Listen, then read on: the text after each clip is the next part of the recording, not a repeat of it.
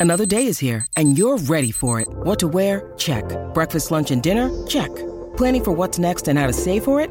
That's where Bank of America can help. For your financial to-dos, Bank of America has experts ready to help get you closer to your goals. Get started at one of our local financial centers or 24-7 in our mobile banking app. Find a location near you at bankofamerica.com slash talk to us. What would you like the power to do? Mobile banking requires downloading the app and is only available for select devices. Message and data rates may apply. Bank of America and a member FDIC. All you heroes and champions, crows, pirates, and inquisitors. Welcome to the Dragon Age Lorecast. I'm Shelby. And I'm Austin. And we are so excited to bring you this podcast. Every episode, we'll be talking about a different topic in the Dragon Age universe. From the Maker to Lyrium to Aravels, we will cover it all. There will be spoilers. And always remember, swooping is bad. Hey, Shelby. Hi, Austin. How's it going? Um, it's going great. You ready to talk about some Dragon Age? I'm so ready to talk about our country today. Oh, what do we got for us? Um, today we're talking about Nevarra. Oh, fun. I really want to go to Nevarra. Like, really badly want to go to Nevarra. Really? Yeah, I just think they're so different. Like, their culture is so different. It's such a fun and interesting mix between Tevinter and Orlais. Um, and of course, it, you know, spawned my favorite person in the Dragon Age series, Cassandra. That's true. So, I just feel yeah, like I, I really want to go there. I just feel like you would hate all the emphasis on death. No, it's so goth. Are you kidding me? Okay. I thought your goth phase was over. Okay, you can stop calling me out. It was never a phase. it was real, mom. Ah. Your mom would say it's, not a phase. She did multiple times when I was a teenager. And she'd probably say she was right. okay. Moving on, please. Anyway. Oh my god, I just completely chuckled myself because I read in the show notes you have first thing that is fun facts and I was just like, "All right, you ready for some fast facts, Shelby?" This is not the Office Ladies mm. podcast. So, mm. no, we're not doing fast facts. All right. So for some fun facts, you want to get us Yeah. started? I would love to get us started on the fun facts. Um, fun facts about Nevarra. It is a monarchy, pretty strict monarchy, not quite like an empire or whatever, like uh, Orlais is, but still a monarchy with a heavy emphasis on like dynasties or dynasties, as some people might say. Um, it's currently ruled uh, by the Pentaghast line, and yes, that is the same Pentaghast as in Cassandra Pentaghast. Mm-hmm. Nevarra City is the capital. And its location, um, it's located west of the Free Marches, which is where we've been the past two weeks. It is south of Tevinter and like northeast ish of Orlais. So it's right in central Thedas. Wow. Yeah, I guess now I'm thinking about it because you know I'm playing through Dragon Age Inquisition right now, so I'm thinking about Yeah. the importance of like what are the where are the war table operations, and it's on like it's in the middle of the map, but it's on the Orlais side of the middle of the map. It's like support yeah, but it's like from- north of the map too. Right, it's like support from Nevarra. Yeah, that's true. Um, and then my last little, I don't know if this is a fun fact, but just a little bit more about Nevarra before we get into ancient history. Uh, they have massive wealth. They're very rich, generally, as a nation. Uh, and they have distinct culture and burial practices compared to the rest of Thedas. They're the only country that uh, buries their dead instead of like burning their dead. Um, and this is uh, probably coming from the culture around mages that's different from the rest of Thedas as well, which we'll get into later in the episode. Um, and historically, Nevarra has been affiliated with the other Free March city states. It was part of the Free Marches as its own city state um, until relatively recently, like maybe the past three or four ages, um, is when it finally gained its own independence and became like a real nation in its own right. So it is probably one of our newest countries that we're going to look at. Yeah. It's so funny to me that they're like they've got these like very distinct burial practices. They're super wealthy and they have a very strict monarchy with all this nobility and everything like that. And then you, the main like Neverine, Nevaring, the Neverine, Nevar, Neverine is something from the Elder Scrolls. Um, the the main Nevarran we meet is Cassandra, who's like, yeah, I hate all that. Literally, she hates all of it. Right. Yeah, I love it. I love it. I love her. All right, so some ancient history. Sure. Um, so, ancient history. The land that makes up modern day Nevarra was originally settled by the Planocene tribe, which makes total sense because I told y'all in our free march episodes, the free marches were settled by the Planocenes, and Nevarra used to be part of the free marches, so it makes sense that this tribe would like have settled Nevarra as well. Um, but they became part of the Tevinter Imperium pretty quickly, and their earliest known ruler was King Damertes or Demertes, who was a friend of the Tevinter Archon at the time, Archon Thalzian. And we've talked about Thalzian before, I think maybe in one of our Elven episodes. Um, so there have been people who have been living and working um, in Nevarra for years and years and years and years, ages even before the Divine Age into the Ancient Age. However, the country has not been its own country under the banner of Nevarra until recently. So it has a long history, but not as its own organized geopolitical state, if that makes sense. Right. So that's a little bit about the super ancient stuff. Let's move forward a bit into the time of Maferath and Andraste, like we feel like we always do. Um, but about minus 180 ancient, Andraste and Maferath are fighting their war with Tevinter. And like we talked about the past couple weeks, they first move in to the free marches, which makes sense coming from Ferelden. So after they kind of move into the free marches, they start heading over toward Tevinter, and the next place in that line is Nevarra. So they're making their way towards Tevinter. Um, and they go right through, right through Nevarra and they meet someone called the Lord of Nevarra, whose name was Hector. He was one of Andraste's most loyal followers and helped them as they made their way through Nevarra. Question. Um, uh huh. Is Hector one of the ghosts we meet in Origins in the Temple of Sacred Ashes? No, Hector is not one of them. Okay, so no, Hector is not one of the ones that we meet in Origins, unfortunately. But he does help them a lot in their war.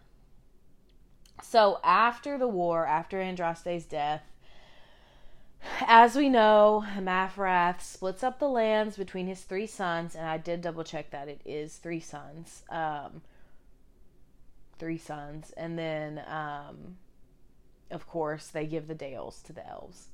So we've talked a little bit about this part in our Orlais episode just because of how the story goes, but just a reminder Nevarra was given to Maferath's younger son, Verald. And actually, this is a little bit of a correction from our previous episode. We said that Verald was Maferath and Andraste's son. Verald is actually just Maferath's son. Um, mm. So yeah, that's a little bit of a correction. But anyway, so but Verald. I, but the other ones, Isarath and the middle one, are Andraste's children. Yes, Isarath and Evrion are both of their children. Mm-hmm. Um, so after Andraste dies, the land of Nevarra is given to Verald. And um, he really barely holds on to the land, even in just that 10 year span. Uh, and he really only ruled for as long as he did because of his family name. And so when Maferath's betrayal became public knowledge, he was just straight up forced out of the city and his entire court was murdered, was killed. Um, so he did not have a good time. but after this happens, he goes to Orlais and he's looking for his brother Isarath's protection. But as we've discussed in our Orlais episode, the two brothers were manipulated by Deshevas, and she ultimately became the ruler of Orlais. So both of them die. Um, and as we know from last week's episode or the past two weeks' episodes, Evrion renounces his lineage. So the lineage, the line of Andraste and Maferath, it ends because of Maferath's treachery. Mm-hmm. And I just think that that's really interesting. I'm trying not to say the word interesting, but I don't know. Um, I don't want to say it's payback, but it's almost like karma. Mm-hmm. You know, like Maferath kills his wife, murders his wife, or allows him her he allows her to be murdered and so what else does he care about power and his sons and well he loses both of those things he loses his power he loses his land in Ferelden and all of his sons are murdered or renounce him. Well it's so it's this self-fulfilling prophecy almost thing because he betrays Andraste because he's jealous of her because the people love her and he wants this power and everything and so he betrays her. But it is that betrayal that really ultimately ends up him losing everything. That's so true. That's so true well let's move on a little bit back to Nevarra so after Verald flees to Orlais the rulers of Nevarra change so frequently that uh, Nevarra was really struggling compared to the other free march city states. Um, and this like upheaval in rulers really goes on for a long time, like several, two ages at least. Um, and so it wasn't until Caspar Pentaghast deposed King Ionis in the second age in 246 glory. Um, so he does that and takes the throne for himself. So it wasn't until uh, Caspar Pentaghast takes the throne for himself that Nevarra came under consistent leadership. Not even necessarily like great leadership or good leadership, just consistent leadership, not an upheaval every, you know, 5, 10, 15 years. So, this is the first Pentaghast that sits on the throne. And so, under Caspar Pentaghast's leadership, Nevarra's fortune totally turns around. Um, they, you know, become consistent, they expand, they grow their population, they grow their wealth, all kinds of stuff. And unfortunately, in the next age, the third blight happens, and it really devastates the majority of Central Thedas. But even after the victory against the Blight, the army of Orlais continued to occupy Nevarra. And they did this for like 10 ish years or so. Uh, and Nevarra regained their independence in 365 Towers Age. So even though there is this consistent leadership, it's still kind of an upheaval because of the Blight because of Orlais, because of all this other stuff. So, two ages later, in the Exalted Age, in 537, uh, the Nevarran general Tylus van Markham claimed descent from Emperor Drakon the First, and really like rallied the people to overthrow the Pentaghasts. And so ultimately, he was able to claim the throne for himself. And he was able to do this because he was a hero of the Fourth Blight. The people loved him. He really stirred like nationalistic feelings against Orlais. Um, and so then he started his own dynasty, his own dynasty, the Van Markham dynasty. So now we have two very powerful families that have created political dynasties for themselves. We have the Pentaghasts that are the significantly older family and the Van Markhams, who are a significantly younger family but still influential. So we've got two, and this really like defines Nevarran politics for the next several ages. They're going to be fighting. There's going to be a lot of conflict between the two. Um, and so this is a big deal. They are like the two reigning powers in Nevarra. But in the Steel Age, the last Van Markham king dies and he doesn't have any sons. So their lineage is in question. Right. So, what do you think happens next? There's a marriage. yes, Marriage. exactly. So, um, the last that that king marries his daughter to a Pentaghast, and the two families merge into one family. And this really solidifies Nevarra's status as a significant power in Thedas because they're no longer infighting. They're no longer fighting with each other. They're able to solidify their power, come together as one nation, and look outwards instead of inwards. I mean, it'd be Um. like it'd be like a Windsor marrying a Tudor to to bring both families together of like the two main families in recent history who have ruled England.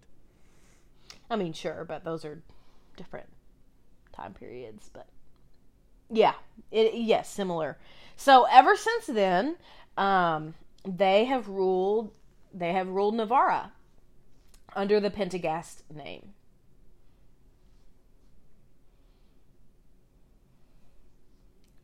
Do you have any thoughts? Yeah, pretty. You know, I feel like this is the most like what we think of when we think of medieval governance. Like this story is like the stereotype. Okay, there's a royal family. Uh, they have a line in question. Okay, well, let's marry this other really prominent royal family, and then our sh- claim to the throne will be super strong. Mm-hmm. I agree with that. It also gives me big like Romeo and Juliet vibes. Yes. Like, was it an arranged marriage, or did this woman, or did this man and woman like actually love each other? Unclear. I don't know. well, do you want to move into the modern history a little bit? Sure. Okay, so probably one of the most uh, controversial, significant events in modern Nevarran history comes in the Storm Age in 782. So, Emperor Etienne Valmont of Orlais um, had basically divorced his empress, who was unable to give him a child. They'd been married for 17 years. Um, and so he does this so that he can wed Princess Soteria Pentaghast. Um, and he does this in the hope that they can create a lasting peace and cooperation between the two nations. But um, 15 years later, by 797 storm, Soteria had not given him a son or daughter either. And so, what do you think the emperor does? Well, the emperor sends her away too. Um, and he sends her to a cloister, and then he marries his mistress, Marquise Yvette. The Nevarrans did not react well to this, as you can imagine. Um, You know, so I, we were just talking about the Tudors, and I know, I know, I know. huge That's why I was VIII. laughing. That's why I was laughing when you started to say that because I was like, well, that's a little bit of foreshadowing. Um, but anyway, so the Nevarrans are pissed. Like they're angry. Um, and they send letters, they send angry people. They send they pull out all the stops and all of that gets ignored. So they then send a war party of Pentaghasts, which is just like the most BDE thing ever. Um, which I, I love that. I want to be part of this family. I want to I want to be part of a war party. um, to avenge my cousin's honor. I don't know. Anyway, so the war party of Pentaghasts ride into Orlais and literally take her back. They take back the princess. Um, and they didn't take any further military action for almost 50 years. Um, it wasn't until 846 Blessed Age. And it's at this point when the Orlesian army is engaged in war with Ferelden. So they then get their revenge because the Orlesian army is preoccupied elsewhere. Um, so they declared war and promptly took several cities in Orlais. And the Orlesians did eventually manage to rally a defense and drive the Nevarrans out of a couple cities, but Perendale, at least, was lost to Orlais forever and never recovered, and it's now a part of Nevarra. And it remains part of Nevarra to this day.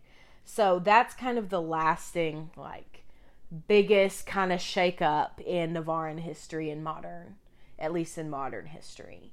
Uh, which, to be fair, I would take that poorly as well. Like, this guy has a pattern now of setting aside wives, and like we know, we know it was probably his fault that that they couldn't have children, not not the women's. Um, who knows if they know that in the land of Dragon Age, but yeah, if I was part of the Pentaghast family, I would be pissed off too. So let's move on. I have a couple um, more little fun facts about modern Nevarran history. So in 860 Blessed, Aurelian Pentaghast attempted to assume the throne, but it was revealed that he was not a Pentaghast by blood.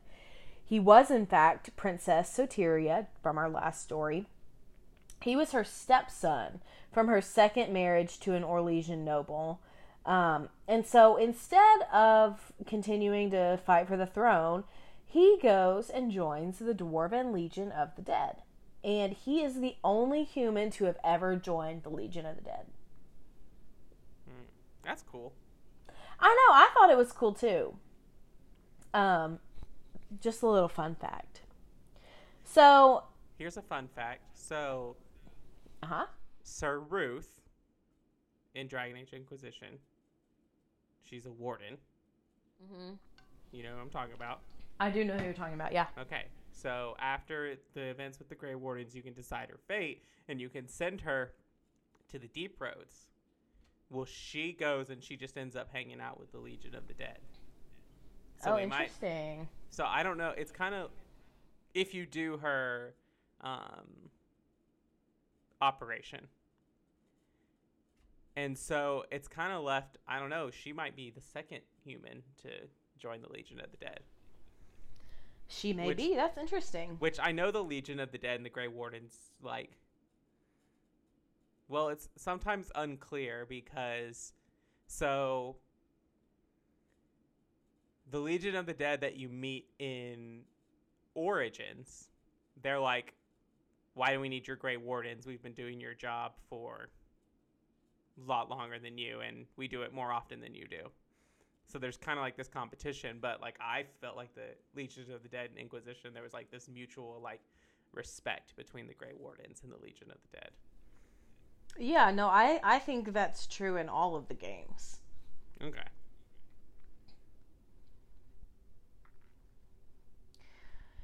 Okay, so let's move on a little bit. I just want I have one more last history thing. Um and this is about the current ruler of Nevarra. and the current ruler is Marcus Pentagast. He is super old and he's in really weak health and is not sure if he's all there mentally. So, because of this, his leadership has been condemned by a lot of people, a lot of Nevarrans, because they claim that his advisors, who are Mortalitasi mages, we'll get into that in a minute, they claim that their that his advisors are ruling through him, which is exactly what happened with King Ionis, who was defeated by the first Pentaghast. So because of this, all of the relatives are fighting for who's going to claim the throne. Um, some say it's time for this family or the two families to cede their power to a new family. Um, but officially, Ferdinand Pentaghast, who's the younger brother to Marcus, is the next in line to rule. However, he's also very old. Not as old as Marcus, but still pretty old. And he isn't really interested in the throne. Neither of the two brothers have any interest in ruling or well neither let me hold on. Neither of the two brothers have any known children. So the future of the Pentaghast dynasty really does hang in the balance right now. Right. So, just a little refresher for me. Cassandra is like 52nd in line for the Nevarran throne. I thought it was closer than that. Maybe. It's it's some like ridiculous number, though. Um, is is it Ferdinand the uncle that she lives with? I have no idea. Oh, well, I know that the re- she doesn't live with her parents because her parents got on the wrong side of her of King Marcus, and like they were either executed or exiled or something along that line. Yes. Um But her m- uncle is a Mortasi. Mor- Mortala. Can you say it for me? Mortalitasi. Mortalatasi. Yeah. Yeah. there you go. You were right. Cassandra is 78th in line to the throne. Okay, yeah. Yeah. So I don't know. Yeah, So, it it's complicated. right, which, you know, maybe it's like a more distant, like, it's possible there are multiple Ferdinands in the Pentaghast family. Uh, yes, I agree. Yes. Um, and so it would make sense that this Ferdinand is different, which would make more sense because to be 78th in line with the throne, you've got to be like the current king's like great, great, great cousin. yeah. Yeah. And part of it, part of the confusion is that we don't know. Like, we don't know the whole family tree. Like, we don't have that information. Um, Right. We know uh, just a handful um, of the relatives. We know Cassandra's brother is named Anthony. We know her mom and dad, I think, are Matthias and Tigana Pentaghast. Um, we know a couple of uncles and aunts, but I mean, other than that, like we just don't know. We just don't know everything. So that makes it hard. Well, let's take a break before we dive into the culture of, and let's go, let's do that, and then we'll come back to the middle and finish out, and we'll get going. Awesome. All right. So, Shelby, we have some exciting news to share with everyone today. Yes, we do. So, we are excited to share with you all that we've had a couple people ask about this, but we have launched a Patreon for this podcast. Yes. And with the Patreon, if you are kind enough to join our Patreon and contribute to that, there are some benefits that you can get. And we have several tiers set up. So, Shelby, you want to tell us about a tier? Yeah, so our first tier is the Thedosian. So if you subscribe to this tier, which is $5 per month, you would be an everyday citizen of Thedas. When at least when you aren't trying to evade darkspawn demons or rogue mages and templars. You might find yourself farming, spending time at the spoiled princess or even the hanged man, or even secretly reading the not so bestseller Swords and Shields, and of course, listening to our podcast, the Dragon Age Lorecast. So, with this subscription, you will get a thank you message from Austin and I during the show, and your name will be called out as a new patron on the show as well. You'll also get ad free episodes and early access to episodes. And you'll also get access to the Tier 1 patron section of the Robots Radio Discord server. Yeah, definitely. And our next tier is called the Antivan Crow, which we just learned about in our Antivan episode. But you are a legendary assassin in the Antivan Crow's Assassins Guild. You hail from Antiva, where the sun shines bright, the wine flows, and the daggers are sharp. When you are not out doing the bidding of your Talon, you can be found enjoying the beauty of Antiva, all while listening to the Dragon Age Lorecast. And what you get here is you get everything that is in the first tier, and you get extra, access to an extra episode each month, and then access to the tier one and two sections of the Robots Radio Discord. And that one's 10. Sorry. That one's ten dollars. So our next tier is the first enchanter tier, and it's $20 per month. And if you subscribe to this tier, you may be a renowned mage, a first enchanter of one of the circles of magi in Thedas. At least when you're not overseeing harrowings, keeping the Templars in line, or teaching the apprentices, you might find yourself reading obscure magical texts such as Discovering Dragon's Blood, Potions, Tinctures, and Spicy Sauces. And, of course, listening to the Dragon Age Lorecast. And you'll get all previous rewards plus monthly Ask Me Anything submissions, which we will read out and answer on the show. Plus, you'll get access to tiers 1, 2, and 3 of the Robots Radio Discord. All right, our next tier is divine. Ooh, fancy. You are the most holy, striving to lead all of Thedas in the right path of worshiping Andraste and the Maker. Perhaps you are reforming a reforming divine, seeking to abolish the circle of magi in the Templar order, or maybe you're a traditionalist who wants to restore the traditional order of Thedas. Regardless of who you are, when you're not bogged down by mage Templar wars, Qunari invasions, or sentient darkspawn, you can be found listening to the Dragon Age Lorecast. And you get all benefits of all previous tiers, an opportunity to s- submit a monthly topic and side character suggestion for Austin and Shelby to read on the show, uh, and read your name aloud on every show, not just the one when you are join the Patreon, but every single show. This one's my favorite. Oh, and it is that tier is also fifty dollars. Okay, so this one is the big boy. Um, and this one is the Nug King tier. And this is a $100 per month. So you got to be a super fan of us if you want this one. But the Nug King, few have seen you. Some claim you are a legend.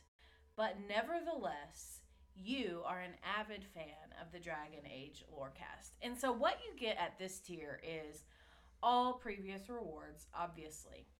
And you will get a super duper extra special thank you message at the end of every single Dragon Age Lorecast episode. And you will get to come on the show with us for a topic of your choosing. It can be anything.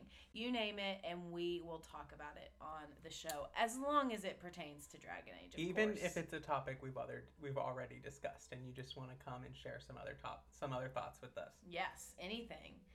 And that's all the tiers. Yes. And if none of that is something that you can do or that you feel led to do, you can always support us by logging into Apple Podcast and leaving us a review and telling us the things that you like about the show. And so let's get back to Dragon Age. Let's do it. All right, Shelby, are you ready to tell us about the culture of Nevarra?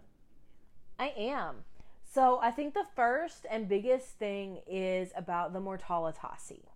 and that's kind of difficult to say. So if you want to, you can also call them death mages. Um, and so this culture about their mages comes out of their burial practices and their beliefs about the dead.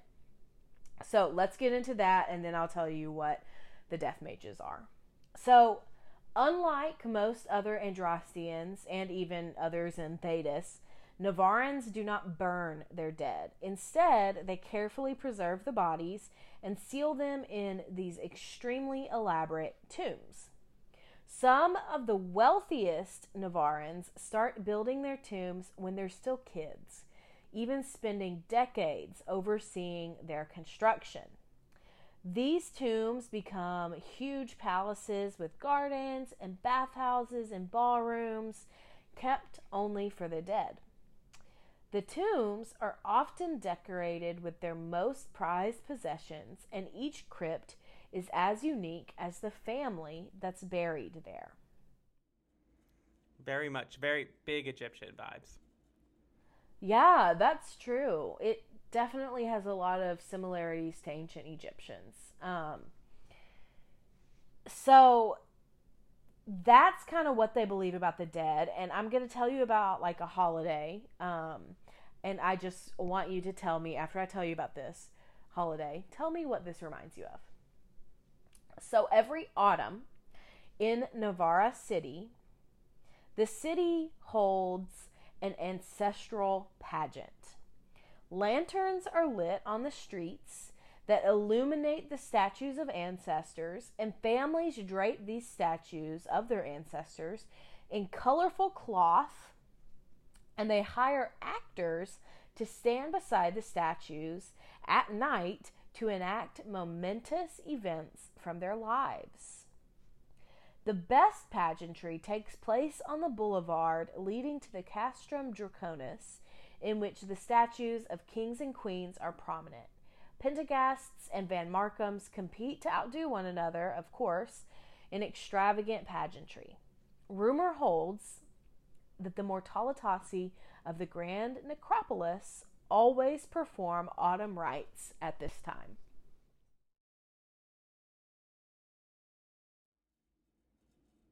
The Day of the Dead.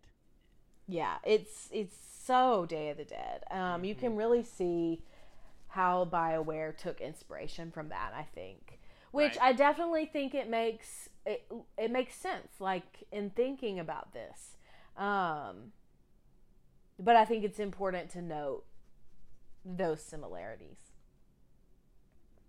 Yes, yes. Um, it's definitely very interesting because you know Cassandra kind of has like it's kind of an Orlesian accent, but it's a much more like Spanish influenced Orlesian accent as opposed to like the classic French Orlesian accent. So I think probably taking influence from Day of the Dead is intentional there. Um, the the things that really connect it to me that are the colorful cloth and the word yes the word pageantry like that is a word that is used in the in cultures like even in other indigenous north american tribes like they use like when they're talking about powwows and the, being in regalia like that's called pageantry yeah. yeah. Well, and I think the lanterns, like yes. that's also something that's associated with Day of the Dead, and like this whole, like the actors are enacting like the big events from their lives, like that just reminds me of like creating the altar where you bring all of their favorite things to remember them. Um, but anyway, so let's move on a little bit and talk about like what happens when someone dies in Nevarran belief. So this is a little bit different than what everybody else believes. So, Nevarrans believe that when a soul of a dead person crosses the fade, it displaces a fade spirit. So, in order to provide a safe host for the spirit, they mummify their corpses and place them in elaborate in elaborate crypts and this is where the Mortalitasi come in because this is what they do. They're responsible for doing that. they're responsible for um so the the the mortalitasi are the ones that are responsible for like mummifying the corpses for making sure the soul crosses the fade and displaces the fade spirit and in Tevinter Nights in one of the chapters we get we get a chapter about this um, about this person who has died they're walking alongside a mage, a Mortalitasi mage, and throughout the chapter, it's basically his story of realizing, like, oh my god, I'm dead. And the mage is helping him, like, cross over, and they have to fight spirits along the way and all this kind of stuff. Um, so it's a really different view of magic than, like, everywhere else in Thedas. Um, but real quick, the Mortalitasi were founded by a Tevinter mage, actually, and his name was Vitus Fabria or Fabria, and um, I guess he lived in Nevarra, or it was during the um, Tevinter occupation days, one of one of the two, and so the Mortalitasi they always wear gray robes they also enjoy a lot of wealth and political power because they often serve as advisors to the Nevarran nobility, especially the kings, and because they're the only ones um they're the only ones that can take care of the dead. Like that's their job in Nevarran society. And so that's so important to their culture, which means mages automatically have a more prominent place in society and culture in Nevarra than almost anywhere else in Thedas, except, of course, Tevinter. Right. And again, this is more uh, Egyptian parallels because similar, like the priests of the dead in ancient Egypt would have held a lot of power too. Oh, okay. Good to yeah. know. I didn't know mm-hmm. that. Though, one of the kind of like parallels that where it fades is like there is some speculation. I am not an archaeologist or an expert on ancient Egypt, so take this for what you will. But there is some debate on if mummification was practiced on a local level, like for everyday people, or if it was just something for like the royal family or the nobility of Egypt. Um, so that's up for debate well for Nevarra, like this is everyone, mm-hmm. and of course the difference the difference for you know wealthy folks and and poor people come in with the size of the tomb how much you're able to decorate like how you're able to remember your ancestors like all of that of course um, but these practices are for everyone mm-hmm. um, and especially in Tevinter Nights i think the person who this chapter is focused on he's like a regular person he's not nobility he's like some like regular kind of working class. Mm-hmm. Like maybe he's a guard or something like that. I can't totally remember. Maybe a librarian, something like that. Not right. wealthy, not famous or noble or anything like that. Well, it's interesting to me because it's again this sort of it's not even really a reinterpretation, but just like a different framing of the chant of light, you know, because it talks about that the spirits are the maker's first children and they exist in the fade, but they want to be in our world and other things like this. But like this Nevarran view is that, okay, we die and our souls basically replace the spirits in the fade, which could be you could take that to a logical conclusion that like in our deaths if practiced correctly like it's that idea that you know we are back with the maker in a way like we're coming back to the fade in this thing and like the maker's first fallen children are leaving it. Yeah. I don't know. We haven't we haven't really delved into like how I would be interested in like exploring the games to see how the chantry is different in each kind of area, um, because it seems kind of like mono, like monocultural between Ferelden and Orlais. Um, Oh, I disagree with that. I really disagree with that. And here's why. To be fair, we've only seen a couple chantries in Orlais.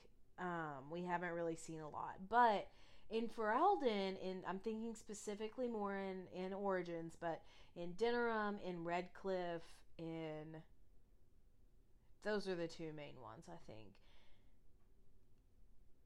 We we get a picture of a chantry that's like more forgiving almost. And I don't necessarily mean that with regard to mages, but I think you just see a chantry that's more willing to help its people. Whereas in Orlais, especially in Val they're so, so concerned with like doing the right thing, doing the Right. correct thing. Like you can meet a chantry sister in Inquisition in Val on one of the upper levels. And if you try to talk to her, she's basically like, I don't know if I'm supposed to talk to you. Like, you're the Inquisitor. Like, I don't think we can be associating with each other. Um, whereas, like, in Ferelden, if you go to Redcliffe, that's the Chantry in Redcliffe is like where you first learn about the Tevinter, uh, Venatori plot line. Like, I just feel like you're more it's more of a welcoming um, kind of aura in Ferelden chantries than in right. than in Orlesian chantries. I guess for the- whatever the, reason. I guess the more the more I'm thinking about it is like the chantry in, that you meet in Ferelden, like there it's not like a huge like culture shock of like this is different when you go to Dragon Age 2 and you go to Kirkwall and like how the chantry is there. I mean obviously like the chantry is a little more extravagant in DA2 than you see them in uh, Origins and Ferelden. Like the chantries are smaller and yeah, but I see that now what you're saying about that. So I just think it would be interesting like I want to go to Orzammar and see how the dwarven chantry in the past 10 years has like developed and you know existed in this dwarven culture. Uh yeah. So yeah, that's something I would like to see in 2024 when Dragon Age comes out. Okay. well, let's move on to our other cultural things about Nevarra. So, um, the next biggest thing about Nevarran culture is, at least in the royal family, um, dragon hunting is super important. And the Pentaghasts are like famed dragon hunters. And um, they have like a multitude of dragon hunter heroes in the family. Um, and they actually almost they almost succeeded in um, driving dragons extinct in Thedas. And even th- they were thought to be extinct in Thedas until the Dragon Age. Um, so Right. that's a big part of their identity for sure. hmm And like, if you haven't watched this, it's on Hulu. So if you have Hulu, you can watch it. But Dawn of the Seeker is a little kind of animated thing about kind of Cassandra's story. And little review. Yes, it is. Um, the animation is not that great. Um, but the story itself, like, it feels very Dragon Age. Like, it feels like it belongs. I would say that. Um, and it gives you a lot of insight into Cassandra. But she kills a lot of dragons in that little movie.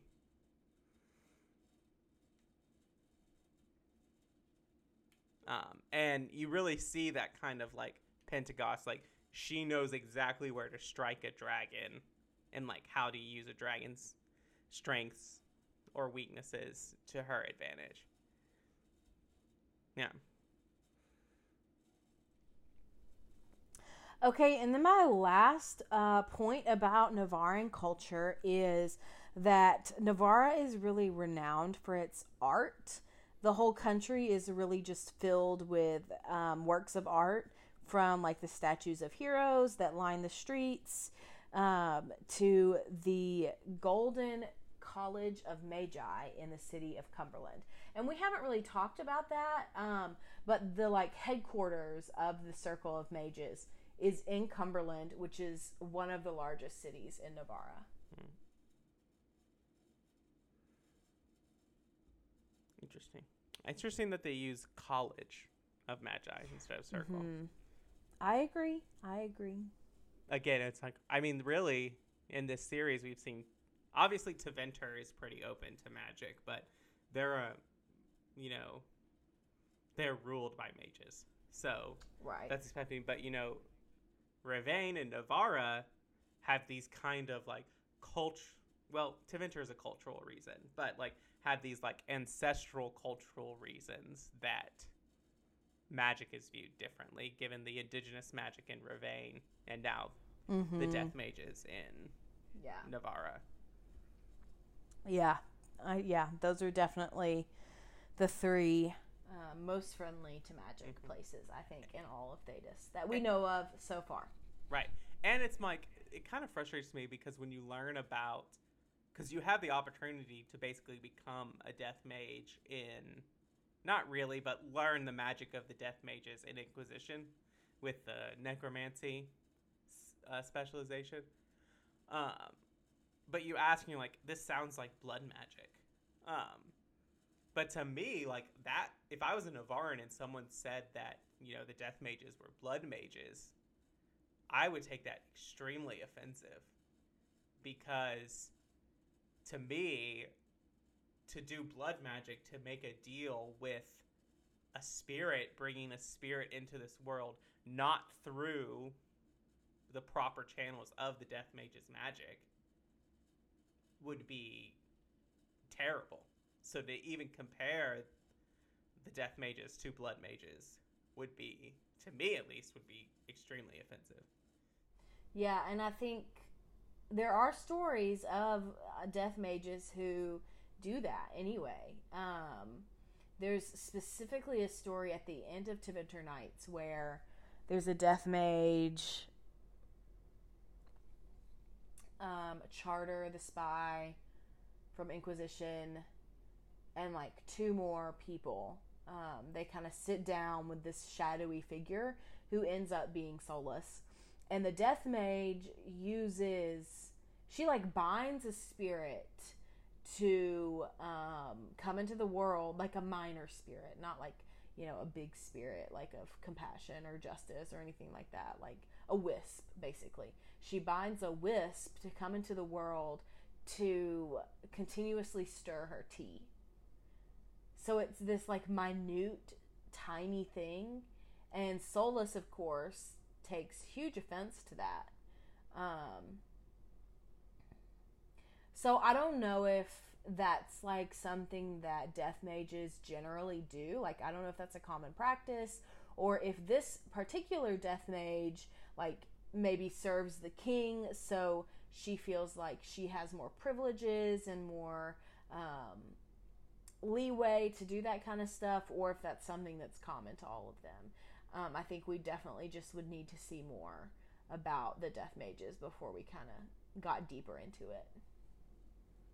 Yeah, definitely, definitely.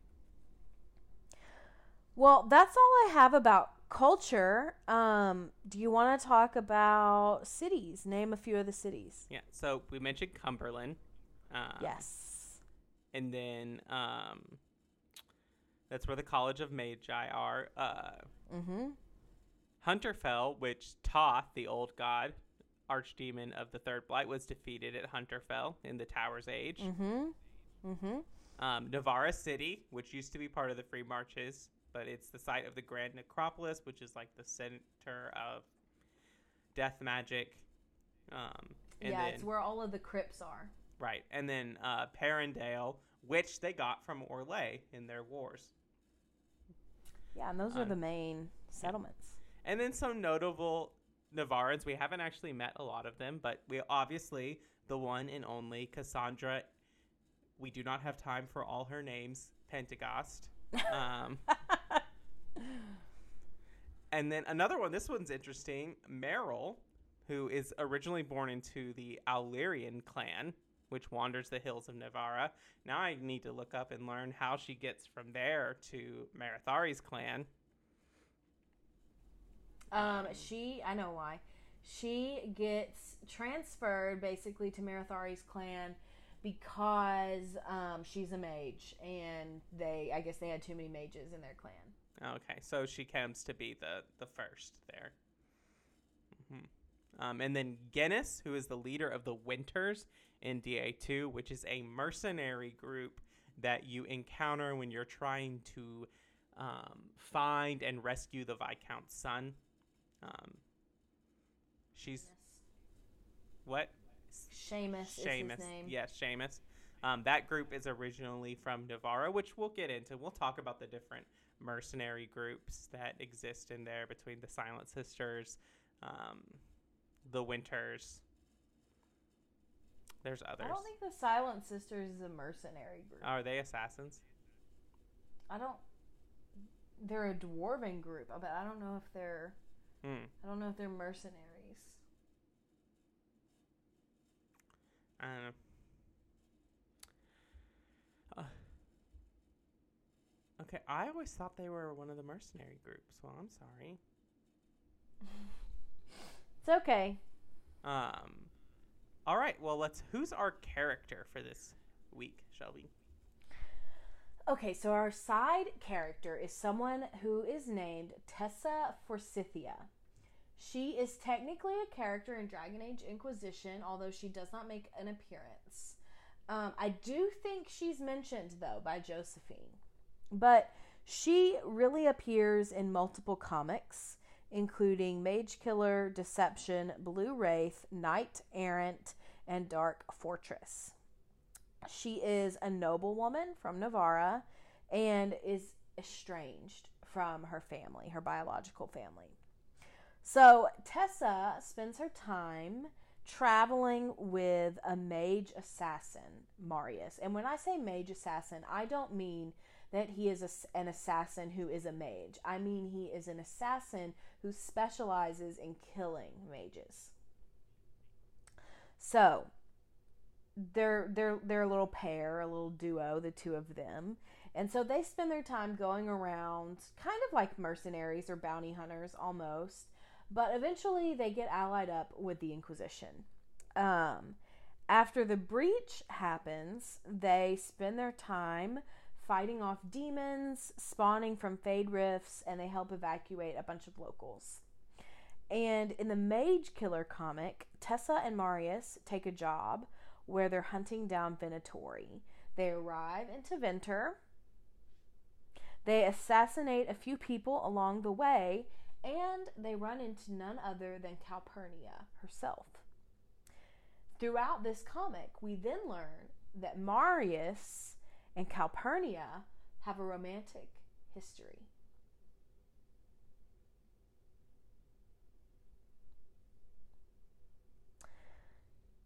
So, um, after this, Tessa and Marius officially join the Inquisition, and we never quite meet them in the game, but they're really important characters, and they they get sent to like finish up a bunch of missions. Like they get sent to the Hissing Wastes after um, the Inquisitor visits to like finish killing off the leftover Venatori, and then they return to Skyhold as the Inquisitor is leaving for the Arbor Wilds.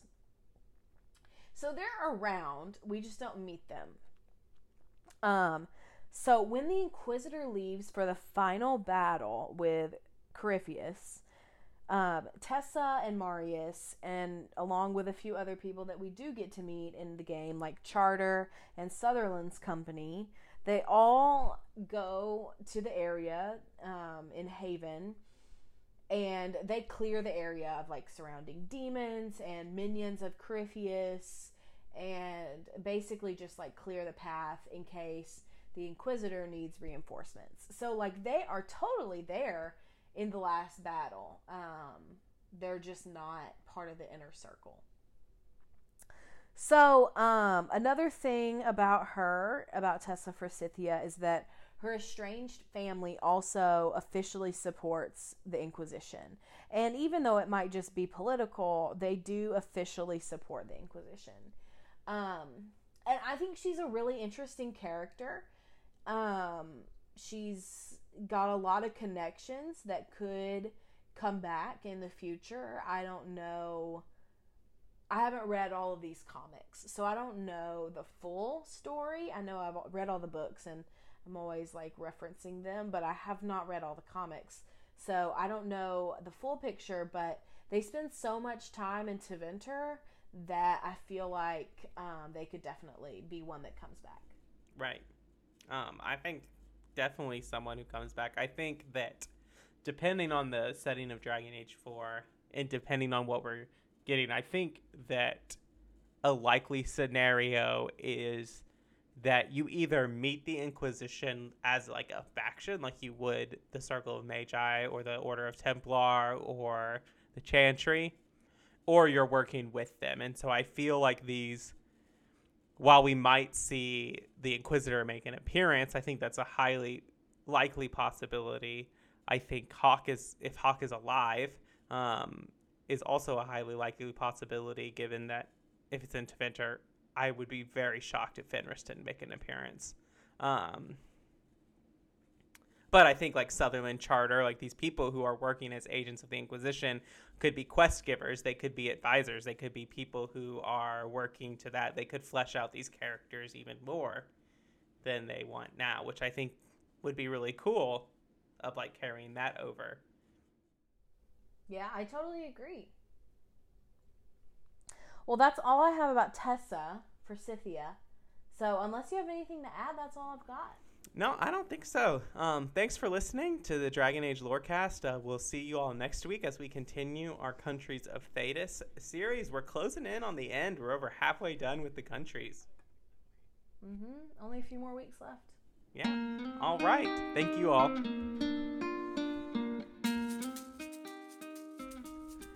Thanks for listening to the Dragon Age Lorecast. As always, you can find us on Twitter at DA Lorecast. If you have any lore questions, topics to unpack, or side character suggestions, email them to us at dalorecast at gmail.com. The Dragon Age Lorecast is a part of the Robots Radio Rocket Club. You can join the Robots Radio Network Discord by clicking the link in our episode description. If you enjoyed our show, we'd love it if you'd subscribe and give us a review. See you next time. Do you love Dragon Age? Have you always wanted to learn more about its vast world and detailed lore? Are you still attached to your hero of Ferelden even a decade after Dragon Age Origins came out? Or maybe you're a newer fan, still discovering a new tidbit or quest every day. Well, either way, the Dragon Age Lorecast is the podcast for you. I'm Austin, also known as Teacup. And I'm Shelby, also known as She Cup.